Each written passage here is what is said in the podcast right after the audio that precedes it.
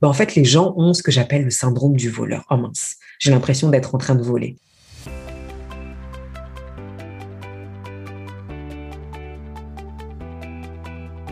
Bienvenue dans ce nouvel épisode du podcast Le jeu de la vente destiné aux entrepreneurs ou aux commerciaux qui veulent booster leur chiffre d'affaires tout en s'amusant. Je suis ton hôte, Oureille, épouse, mère, femme d'affaires, conférencière et auteur du livre le jeu de la vente, les six clés des entrepreneurs qui réussissent. Je souhaite que tu sois en pleine forme et que tu aies apprécié l'épisode précédent. Aujourd'hui, je suis ravie d'accueillir un nouvel invité inspirant dans mon podcast. Il s'agit de la belle Asitane Sissako.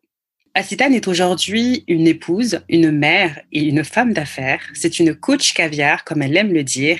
Elle va nous expliquer dans un instant pourquoi. C'est également une afro-marketing queen qui accompagne ceux qui le souhaitent à entreprendre et à réussir en Afrique. Et c'est aussi une experte en démission qui a osé franchir ce cap il y a maintenant quelques mois pour vivre pleinement de son activité. Et elle accompagne également ses clients à remplacer leur salaire par un chiffre d'affaires. Astan et moi, nous nous sommes rencontrés sur les réseaux sociaux j'ai tout de suite accroché avec sa personnalité, les valeurs qu'elle incarne et les sujets qu'elle partage à sa communauté. J'ai pris plaisir également à faire un live avec elle sur Instagram où on a partagé d'ailleurs beaucoup de valeurs et je la remercie également pour la confiance qu'elle me porte en recommandant mes services à des personnes que j'ai eu la chance d'accompagner. Je suis ravie de t'avoir sur ce podcast à Citane et j'ai hâte que nos auditeurs te découvrent. Alors sans plus tarder, bienvenue à toi. Merci beaucoup, euh, Ouraï, pour cette euh, présentation plus que flatteuse. Et euh, bah, du coup, avant de, commencer à échanger toutes les deux, je voulais te remercier pour l'invitation et, euh, je voulais aussi te faire un retour de déclaration d'amour, dirais-je, euh, par rapport à, ce que tu as dit sur la façon dont on s'est rencontrés et l'admiration réciproque que l'on a l'une pour l'autre. mais je te dirais que moi, même si je suis pas dans ton cœur, mon admiration est plus grande parce que tu es un peu plus âgé que moi et parce que, bah écoute, moi, quand je me suis lancée, je crois que tu t'es lancée un peu avant moi, je voyais très peu de femmes noires avec un certain euh, tempérament. Alors, il y avait des femmes noires sur euh, les réseaux sociaux, mais euh, elles étaient influenceuses, elles parlaient maquillage, elles parlaient, je sais pas, cheveux, elles parlaient mode. Et du coup, bah, je me sentais un peu comme un ovni jusqu'à tomber sur la, femme à la couleur violette, qui est toi, du coup. Et là, je me suis dit, ah ouais, bah, il y a d'autres femmes qui ont un discours bah, hyper assumé, hyper engagé. Euh, et qui parle d'argent, qui parle de vente, qui parle de business, qui parle d'entrepreneuriat. Euh, et du coup, je me suis sentie moins seule et, j'ai vu que tu le faisais aussi avec beaucoup de soins, beaucoup de qualité apportée à ton marketing, parce que tu sais que c'est une sensibilité que j'ai. Et, euh, du coup, admiration réciproque pour, pour celle que tu es. Et très ravie d'être avec toi aujourd'hui dans ce numéro de podcast.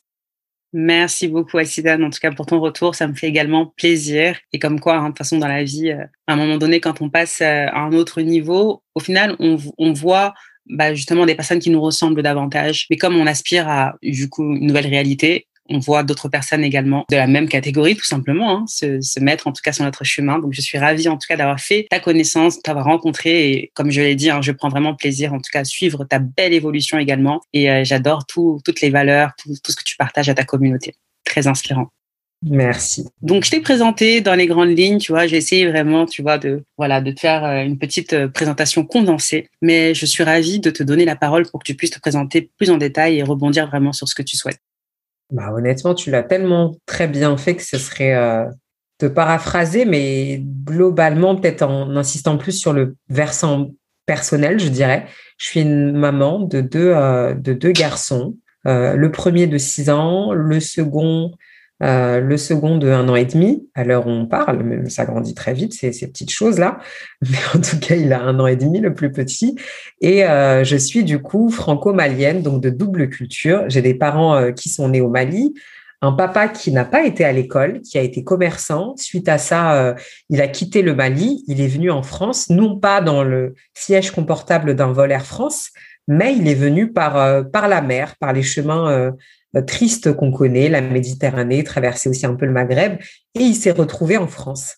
Euh, papa qui a mis sur euh, nous beaucoup d'exigences, mais on peut le comprendre au travers de, bah, de son parcours en fait. Donc du coup, ouais, il a mis sur nous pas mal d'exigences. Et moi, j'étais bah, avec mes frères, hein, tous globalement, on était assez brillants à l'école. Et, euh, et moi, j'avais bah, le goût d'apprendre en fait. Donc, c'est vrai qu'à l'école, je me débrouillais bien. J'avais de bons, euh, j'avais de bons résultats et tout.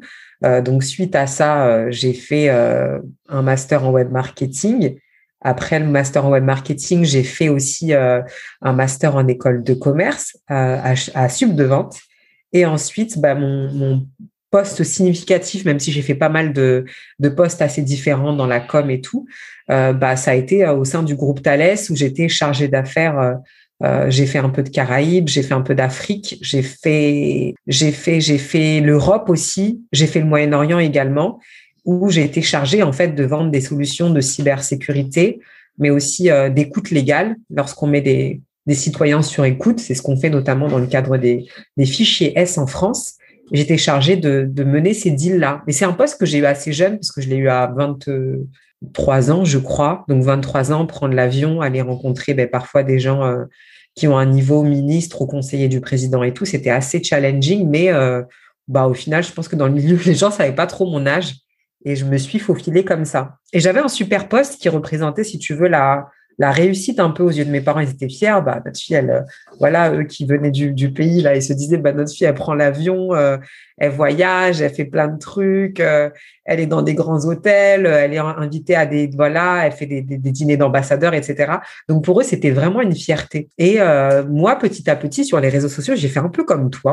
J'étais sur tes traces et sur les traces de plein d'autres coachs et accompagnants super brillants j'ai commencé à conseiller d'autres personnes avec ce que j'avais compris du business, que j'avais pris à l'école, en master en web marketing ou en master en, en, plutôt en commerce et en vente. Et j'ai vu que ça apportait beaucoup de valeur, quoi. Alors que bah, finalement, ça remplissait plus mes yeux que de conseiller euh, bah, des femmes qui me, qui me ressemblent et qui démarrent leur business plutôt qu'aller signer des deals à plusieurs millions, en fait. Et, c'est là que je me suis dit, mais t'es vraiment bizarre. Et j'ai petit à petit assumé ce truc-là que j'aimais en disant à mes parents, ouais, bah, ouais, bah, je coach des gens et tout euh, sur Zoom, bah, c'est bien. Ma mère me dit, bah, c'est bien, c'est un petit complément de revenu. Non, non, c'était vraiment mon rêve.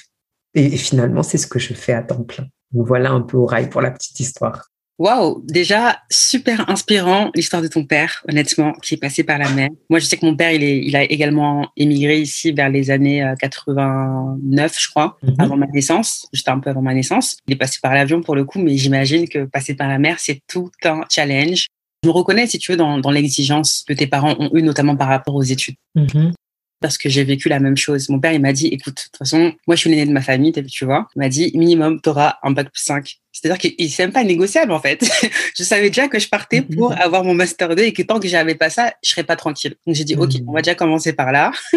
et ensuite, bien évidemment, à la suite de tes études, tu vas commencer à travailler. J'ai fait exactement la même chose parce que c'est la suite logique. Et bien évidemment, comme pour toi, hein, quand j'ai commencé à dire à mes parents, bon, bah, voilà, le salariat, c'est bien, mais en fait, là, j'ai envie vraiment d'être pleinement mon compte. Pareil, ils n'ont pas forcément compris tu as une situation confortable, tu gagnes dans ta vie. Euh, ok, tu fais des coachings en parallèle, mais pourquoi tu veux tout laisser pour juste te mettre sur ça Et c'est là où je pense que hum, nos parents, ils n'ont pas forcément, en tout cas, notre réflexion de se dire que notre euh, épanouissement personnel et professionnel est beaucoup plus important que juste, euh, tu vois, l'argent qui rentre à la fin du mois. Hmm. Même si tu te plais dans ce que tu fais, parce que je sais que toi, tu aimais, ce que tu faisais, comme moi, j'aimais également ce que je faisais. Mais quand j'ai commencé effectivement à être euh, dans la transformation des personnes que j'accompagne, ça m'a encore plus plu que le fait de, de faire mes missions euh, professionnelles. C'est clair. Bah, en fait, tu es vraiment au contact du résultat que tu produis sur les gens et tu vois l'impact, quoi. Moi, quand j'ai, euh, je coach une maman handicapée, pour la petite histoire, qui est chez elle, qui est super compétente dans tout ce qui est euh, genre création de site web. Elle est trop compétente, super brillante, mais elle n'arrive pas en fait à avoir des clients, à mettre en visibilité ce talent-là et tout. Et que je l'aide. En plus, ouais, bon, on va pas rentrer dans les détails, mais c'est quelqu'un que j'ai aidé et euh, que du coup, elle a pu, grâce à mon accompagnement, passer de juste j'ai une expertise à je la vends en fait. Je la vends, je fais de l'argent, ça me nourrit, ça paye mes factures. Ben, en fait, ça a énormément de sens pour euh, pour moi, tu vois. Parce que le, si tu veux, le résultat, il est plus tangible. Dans une entreprise, ta contribution, elle se résume à des zéros qui s'alignent. Et puis, on va te donner un petit bout de ces zéros pour te dire, bon, bah, c'est bien, tu as fait un, good job. Euh, alors que tu marques la vie de personnes de façon positive, tu transformes leur vie et tu vois plus le résultat que euh, quand tu as une contribution qui va être euh, surtout pécuniaire mais qui va avoir très peu d'impact humain. Et c'est là que je pense que toi et moi, on est vraiment des, des personnes qui sont tournées vers l'humain et on préfère voir euh, un petit résultat à petite échelle, mais qui a une grosse, euh, je dirais, résonance dans l'existence de quelqu'un, plutôt que euh, avoir, pardon, la, la tape d'un manager sur ton épaule pour te dire que tu as fait un, bon job, en gros. C'est exactement ça. Et c'est pour ça que la phrase la personne que tu es ou la personne que tu deviens est beaucoup plus importante que l'argent que tu gagnes prend tout son sens. Parce que si c'est juste une question d'argent, effectivement, tu as plein de postes, voilà, surtout notamment, tu sais, quand tu es dans les postes de business developer, tu sais que ton salaire, il n'est pas plafonné comme certains postes fixes parce que justement, tu peux générer tellement de commissions qu'au final, euh, tu peux gagner beaucoup, beaucoup, beaucoup d'argent. Mais au-delà de construire du coup le rêve de cet employeur-là, eh ben, tu peux également construire le tien. Et quand tu prends conscience de ça, tu te dis, OK, je prends la décision en tout cas de, de me focaliser sur moi, sur mes propres aspirations et d'avancer comme je le souhaite. Mmh, c'est clair. Je partage totalement ta vision. Génial, génial. Bah écoute, je sais que hum, de par effectivement ta formation, mais également de par ton expertise avec les personnes que tu as accompagnées, tu es clairement aujourd'hui une experte en marketing. Et j'aimerais que tu dises à nos auditeurs, qu'est-ce que tu mets derrière le terme marketing? Hmm. Il y a 36 000 définitions du marketing qui sont toutes aussi justes euh, les unes que, que les autres, mais le marketing se complexifie. Du coup, je pense qu'il faut aussi euh, en préciser de plus en plus euh, la définition. Le marketing, c'est vraiment l'art de, de mettre en visibilité la bonne offre au bon moment auprès du bon client. Et ça devient de plus en plus précis, chirurgical avec tout ce qu'on peut faire, notamment sur les réseaux sociaux, en manipulation de données, etc. Mais il faut se dire que si euh, euh je dis n'importe quoi, elle a un bureau dans le 16e à Paris, et que euh, du fait que son bureau soit dans le 16e à Paris, elle va viser euh, bah, toutes les personnes qui sont dans ce secteur-là et toutes les personnes qui, du coup, peuvent venir consulter chez elle uniquement de 9h à 16h parce qu'elle a envie de quitter le boulot à 16h et aller chercher ses enfants. Bah, en fait, c'est tout à fait possible pour elle que d'attirer via le web marketing des personnes qui vont être, euh, si tu veux, bah, ou chômeurs, on va vider plutôt des chômeurs ou des mamans au foyer parce qu'on veut qu'elles viennent de 9h à 16h et que toi, hors de ce temps-là, bah, tu as envie d'être maman à temps plein, par exemple, euh, bah, c'est tout à fait possible. Donc, on arrive à un niveau de précision de la donnée qui est très puissant. Les gros, d'un point de vue euh, secteur, euh, s'en servent très bien. Si je prends le coaching, par exemple, on a Tony Robbins qui est très bon en web marketing, qui peut engager euh, facile 50 000 euros dans une campagne pour se mettre en visibilité auprès des bonnes personnes. Surtout, qu'il a une audience internationale, il bouge partout, il va à Vegas, il vient à Paris, il va à Miami, euh, bientôt on va le voir en Afrique, pourquoi pas. Et c'est pour te dire qu'en fait, tout est, tout est possible en marketing et tout devient aussi très compliqué à côté de ça. Euh, parce qu'il y a énormément de concurrence, il faut se diversifier, il faut se mettre en, visibilité, il faut également se différencier et il faut apporter un message qui est autre. Parce que on est en mode euh, on est en mode surinformation, énormément de énormément de concurrents, énormément de posts sur les mêmes thématiques, beaucoup de contenu. Donc en fait, si tu veux, le client aujourd'hui, c'est un, c'est presque un enfant gâté. Et cet enfant gâté là, bah en fait, tous les jouets qu'on lui propose, bah en fait, il met un coup dessus en disant genre je suis pas intéressé quoi. Je suis pas intéressé, montre-moi quelque chose de nouveau et d'autre. Donc le marketing aujourd'hui, c'est l'art de se différencier. Et c'est aussi l'art de toucher la bonne personne au bon moment, euh, avec la bonne offre et le bon message. Wow, parfait. Merci en tout cas pour cette définition, cette belle définition du marketing, l'art de se différencier. Mhm. Et tout à l'heure, dans l'introduction, j'ai précisé également que tu te positionnais en tant que Afro-Marketing Queen. Qu'est-ce que mhm. tu mets également dans le terme, derrière le terme Afro-Marketing?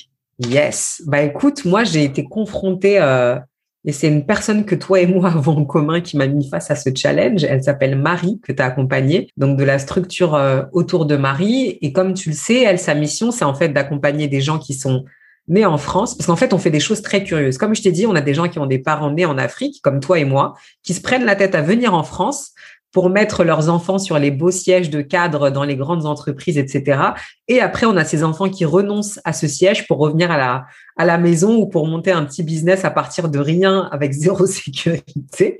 Et on a aussi d'autres prototypes d'enfants tout aussi étranges qui sont aussi nés de parents issus de l'immigration et qui vont prendre la décision un jour aussi de se dire ah bah tiens bah on va rentrer au pays pour essayer de construire un truc alors que leurs parents leur ont dit non mais il y a rien à faire là-bas je vous explique c'est en France que ça se passe donc on a aussi ces personnes là qui souhaitent rentrer euh, bah, en Afrique pour euh, monter des business pour faire des trucs et ces personnes là sont souvent très mal euh, très mal outillés. Et moi, je suis bonne en marketing, donc on m'a dit, ah, Citane, viens, on va aider des gens à monter des business en Afrique et tu vas leur apprendre ce que tu sais en marketing. Sauf que il faut être honnête, ce qui est enseigné aujourd'hui au rail dans les universités africaines, c'est un marketing qui est occidental on va euh, nous parler de code, on va nous parler de choses qui marchent très très bien en France, aux États-Unis, euh, à Londres, à Dublin, où tu veux, mais qui vont pas du tout du tout être euh, valables sur un terrain africain. Je t'invite à regarder les séries africaines, à regarder les spots de publicité qui passent c'est toujours, nous, ça nous paraît très too much, alors que ça marche super bien là-bas. je prends l'exemple, on va faire la publicité d'une mayonnaise. Alors, pour faire la publicité d'une mayonnaise, en France, on va prendre monsieur et madame tout le monde dans le Vaucluse, dans une petite maison, euh, voilà, avec euh, des, placards euh, assez modestes, pas la meilleure cuisine équipée, mais un truc assez simple et tout, un truc un peu terroir pour montrer une classe moyenne. Sauf qu'en Afrique, il y a presque pas de classe moyenne, même si ça commence à émerger. Donc, ce qui va se passer, c'est que si tu prends la même publicité en Afrique, on va avoir plutôt, ben on va montrer des gens aisés parce qu'on est décomplexé avec l'argent là-bas. On va montrer euh, une femme super belle, euh, au teint euh, éclairci, blanc écarlâtre, hyper en forme aussi, forte parce que là-bas la richesse c'est clairement synonyme de de poids, j'ai envie de dire. Hein. En tout cas, faut être en forme, avec des enfants soignés qui vont en école privée, qui vont rentrer cartable à la main, bonjour maman, qui vont pas parler la langue locale mais qui vont parler français. et là, elle va sortir son super plat comme si au d'ailleurs, on mangeait de la salade et de la viande. Elle va sortir son super plat avec de la salade, de la viande, etc. et la fameuse mayonnaise. Et avec un son très kitsch, le mari qui va rentrer et qui va faire un bisou euh, sur le front de son épouse, qui va manger et sourire à ses enfants. Alors ça, c'est les techniques de marketing qui ressemblent finalement à ce qu'on avait en France dans les années 70, très kitsch, très cliché, où on va vendre un idéal, alors qu'aujourd'hui, en Occident, en marketing, si tu veux, on essaye de marketer euh, beaucoup la classe moyenne parce que c'est sur ça qu'on fait le volume de chiffre d'affaires. Et du coup, on va la marketer avec des choses qui sont proches de leur quotidien. Alors qu'en Afrique, il faut que ça brille, il faut que ce soit top.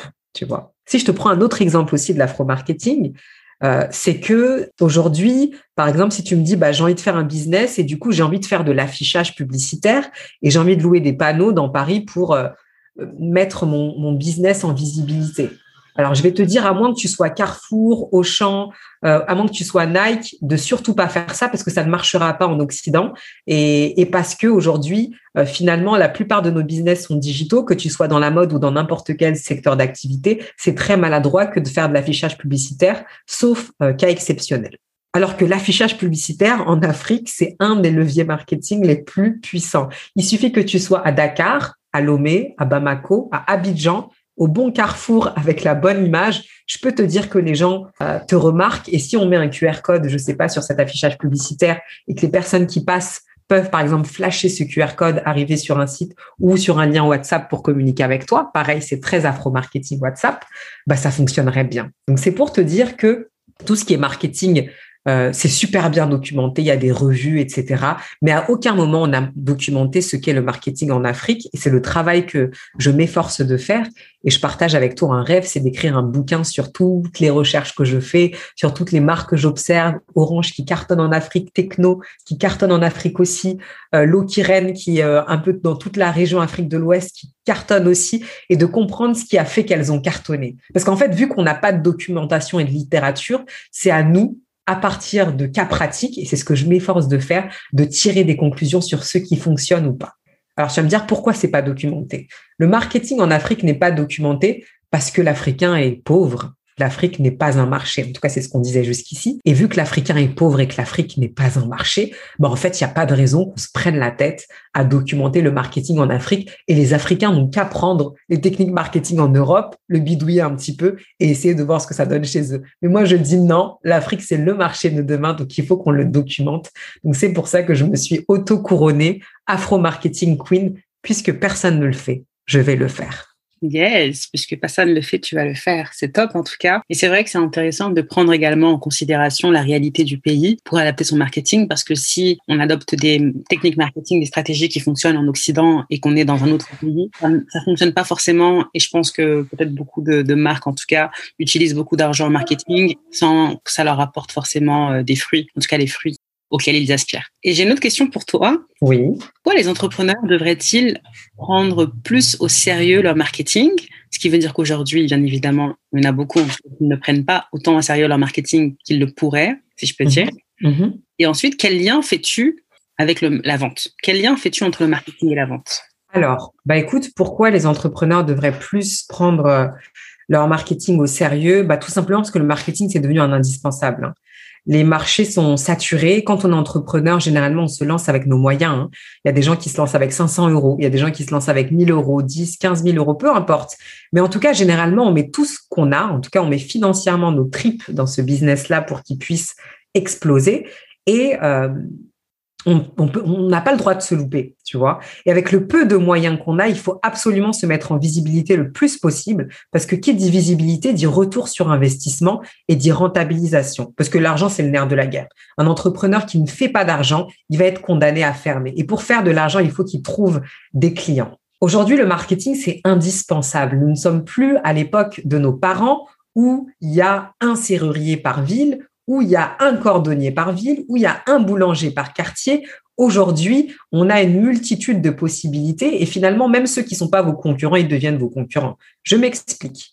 Là, tout de suite, Ouraï, en bas de chez toi, il y a, euh, je ne sais pas, un kebab. Et pourtant, Ouraï est en train de euh, biberonner son cher et tendre fils euh, exemple. Et Ouraï, du coup, n'a pas le temps, n'a pas la possibilité de descendre au, au, kebab ou au snack qui est en bas de chez elle. Donc, Ouraï va aller chez Uber Eats. Donc, même le snack qui se dit, ah bah, je suis tranquille, au moins, les clients de cette rue-là, bah, ils vont pas m'échapper. Bah, en fait, non. Même ce snack-là va perdre ses clients. Pourquoi? Parce qu'à cause de Uber Eats, bah, finalement, tous les restaurants de la, la de, de la zone d'Ouraï toutes villes confondues, donc on va être sur trois, quatre villes, peuvent desservir et lui ramener en moins de 20 minutes un plat chez elle sans qu'elle ne sorte de chez elle. Donc, concurrence accrue, nécessité absolue de se mettre en visibilité et on a finalement plus de lois sur le marché. C'est pas qu'on n'a plus de lois, mais en tout cas, on n'a plus de frontières et tout le monde peut devenir ton concurrent. Donc, le marketing, c'est devenu vital.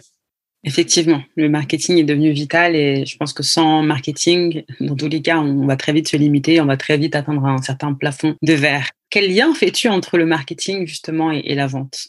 Bah écoute, le marketing et la vente, ils sont intimement liés. Pour moi, le marketing va précéder la vente, voire le marketing va être un facilitateur de vente. Pour ce qui est du facilitateur de vente, c'est que pour moi, pour fluidifier la vente, parce que quand on parle de vente, ça donne toujours des, nausées aux gens, euh, tu, tu en sais un rayon. Bah, en fait, le marketing, va permettre de fluidifier la vente. Si ton client, arrivé au moment de faire, euh, de conclure la vente, a eu toutes les informations au préalable qu'il doit savoir, on a positionné tous les arguments devant lui, et le digital aide parfaitement à faire ça. On a une discipline aujourd'hui qui s'appelle le copywriting, qui est l'art d'écrire pour persuader et pour passer euh, le client dans un état de vente. Et moi, je parle souvent de température lorsqu'on parle de marketing et de vente.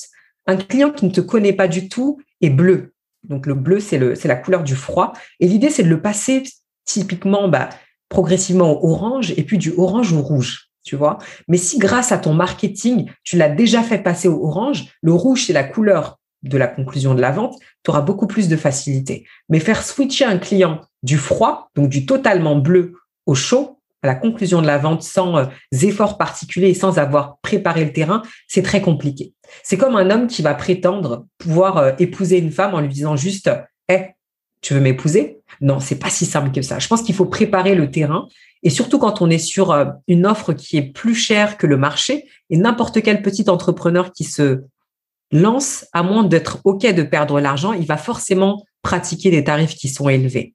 Je prends un exemple. Si je suis community manager et qu'il y a une agence qui va pouvoir proposer des services de community manager à 300 euros par mois, moi, si je suis à mon compte, il faut que je sois minimum à 450 euros pour être rentable.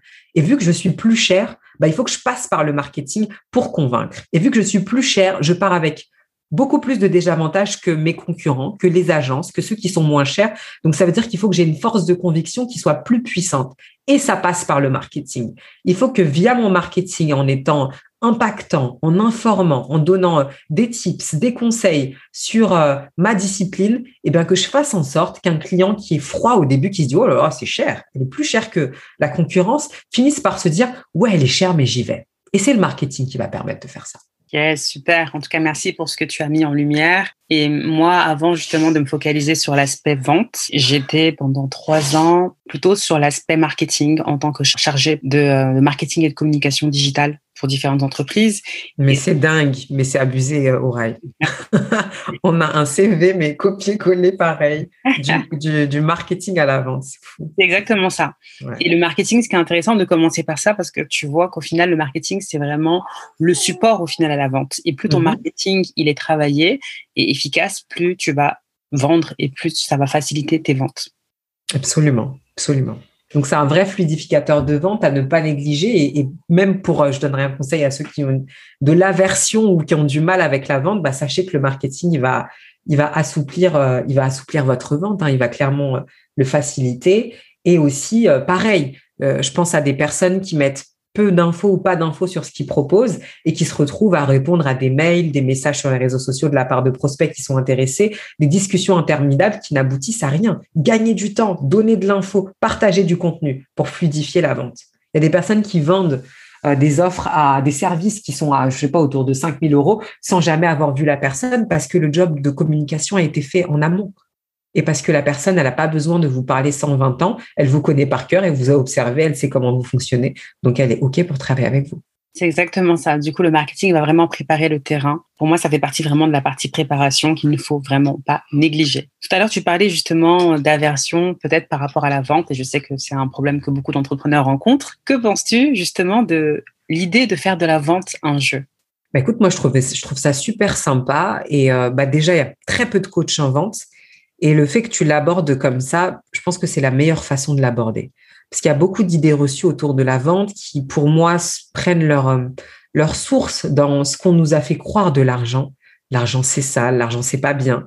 Et du coup, dès qu'il y a ce rapport où il faut que j'aille chercher de l'argent, ben, c'est le syndrome du voleur, en fait toutes les personnes qui sont en situation et doivent vendre leurs produits, tant que c'est vendu au nom de l'entreprise et que c'est pas eux, bon bah ça va. Mais dès que c'est eux-mêmes qui ont la casquette du commercial et l'entrepreneur, la casquette de l'entrepreneur, bah sa sous-casquette c'est clairement la casquette du commercial et c'est indispensable. Bah en fait les gens ont ce que j'appelle le syndrome du voleur. Oh mince, j'ai l'impression d'être en train de voler. Et même en annonçant leur prix, bah tu sens, euh, c'est pas toi que je vais l'expliquer, que bah ils sont en train de perdre leurs moyens et qu'ils sont vraiment pas à l'aise avec ça.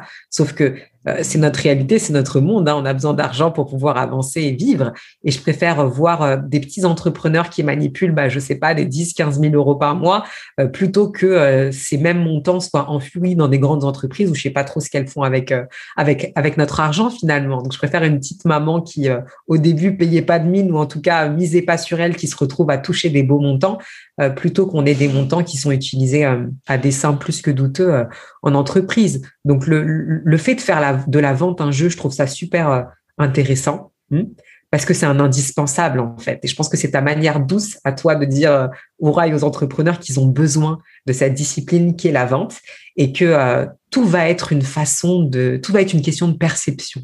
Si tu perçois la vente comme quelque chose de naturel, de normal et de, et de sain, et ben finalement, tu vas aussi avoir ce paraître-là. Parce que ce qu'on se fait comme idée de la vente, ben c'est comme ça qu'on l'incarne aussi.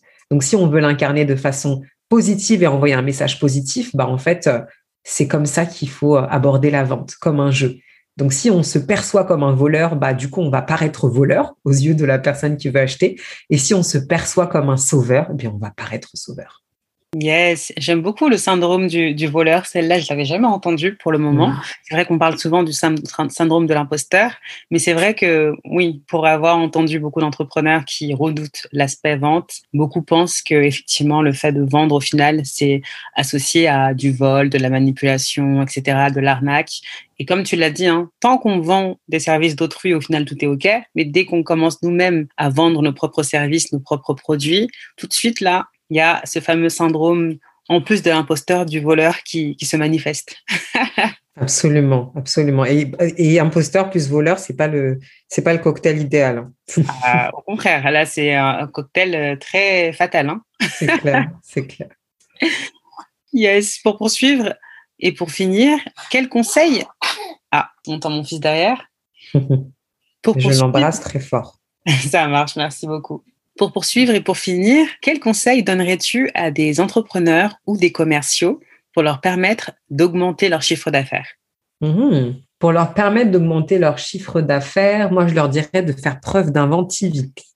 Parce que dès qu'il s'agit d'argent, bah, le cerveau, généralement, il se verrouille et on n'a pas trop d'idées. Ouais, mais je sais pas. Et on tombe dans un espèce de fatalisme.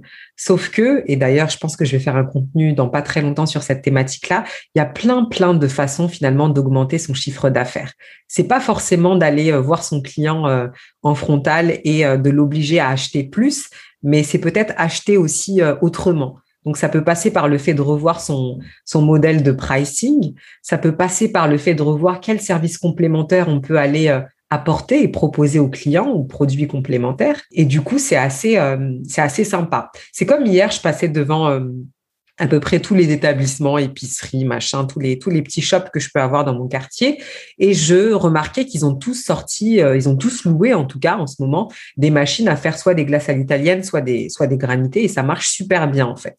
Donc c'est une toute petite façon de se dire bah tiens je vais augmenter mon chiffre d'affaires sans euh, être dans le frontal parce qu'il y a beaucoup d'entrepreneurs ou de commerciaux qui sont assez maladroits lorsqu'ils se retrouvent dans une situation où euh, ils n'ont pas leurs objectifs où ils n'ont pas ce qu'ils veulent bah en fait ils vont faire ce que j'appelle du forcing, aller voir un même client, lui proposer des choses qu'on lui a déjà proposées et faire en sorte qu'il les achète. Alors que si le client a montré euh, non pas de l'aversion, mais en tout cas le, le fait qu'il n'a pas de besoin immédiat, bah, je pense qu'il faut pas aller avec cette démarche-là. Donc l'inventivité, c'est quelque chose qui permet de vraiment se, se renouveler, Hein, et de venir avec le client, venir voir le client avec autre chose, un nouveau discours, un nouveau langage. Ça permet aussi de renouveler une relation commerciale, d'intéresser autrement, de, détourner son attention, de, l'attirer vers autre chose, avec autre chose, et de euh, renouveler, assainir un lien. Donc l'inventivité, c'est c'est un critère qui permet vraiment de, rebondir commercialement, de voir, attends, comment est-ce que je peux faire plus d'argent? Et si je change mon prix? Et si je me fais payer tous les mois?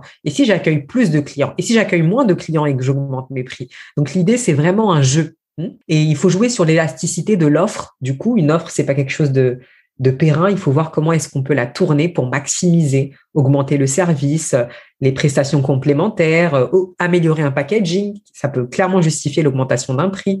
Euh, partir sur une nouvelle direction artistique, si on parle de mode, par exemple. Je refais totalement euh, mon shooting et mon site internet et je montre à mon client que j'ai upgradé. Et le client n'est pas idiot. De façon inconsciente, il va être d'accord de payer plus parce qu'il voit plus d'efforts de votre côté. Mais venir simplement et demander plus d'argent, ça ne marchera pas. Voilà un peu mon conseil oral. Mm-hmm. la clé de l'inventivité. Yes, bah écoute, moi je répète toujours à mes clients que à part Dieu, on n'invente rien en fait. On n'invente rien et généralement on va euh, prendre des choses à gauche à droite et on va les améliorer, ajouter sa touche. Je dis pas qu'il faut copier, mais je dis que on n'est pas inventeur et que la plupart des choses qu'on voit, bah, le business dans lequel on s'est lancé, il y a forcément de la concurrence, il y a forcément des choses qui se font. Donc voyons comment les autres font et essayons de voir comment est-ce qu'on peut euh, l'améliorer. Donc l'inventivité, elle s'appuie toujours sur de l'existant. Donc, regardez de l'existant et appuyez-vous sur tout ce que vous ne faites pas vous actuellement dans votre activité et voyez comment vous pouvez le mettre en place, mais en plus le mettre en place de façon différente, de façon hybride, de façon innovante, de façon fun, de façon stylée, de façon euh, originale, déconcertante. Donc, c'est vraiment euh, s'appuyer sur l'existant et puis reconstruire euh, quelque chose d'autre, être sur une proposition. Donc, votre ego même d'entrepreneur doit vous pousser à ne pas simplement faire du copier-coller, mais à prendre quelque chose et se dire, bah, comment est-ce que je peux aller plus loin? Hmm? Et finalement, c'est en reprenant les choses qui existent, en l'améliorant, en le mettant à sa sauce, qu'on crée au final quelque chose de nouveau. Absolument. Qu'on ne retrouve nulle part ailleurs et quelque chose qui, quelque chose qui nous rend pour le coup unique. Merci, merci vraiment euh, Astan pour tout ce que tu nous as partagé. Où est-ce qu'on peut te retrouver pour suivre justement tes actualités ou prendre contact avec toi? Bah écoute, sur Asitan Sisako sur Instagram ou alors sur www.asitansisako.com. Parfait, je mettrai tout ça dans la description de ce podcast. En tout cas, un grand merci à Stan pour ta disponibilité, ta générosité et toutes tes belles lumières. Avec plaisir. Merci à toi pour euh, l'invitation et on se dit à très vite pour euh, de nouvelles aventures. Yes, super. On arrive à la fin de cet épisode de podcast. J'espère que tu auras apprécié car Asitan t'a partagé de très belles pépites. Mon petit bébé dormait au, début du podcast, du coup c'était calme, mais à la fin, tu as pu l'entendre euh, et là il est encore à côté de moi. Mais tout est ok comme tu le sais. Je te donne rendez-vous au prochain épisode. D'ici là, porte-toi bien et souviens-toi de mon credo, pas de business sans vente. Merci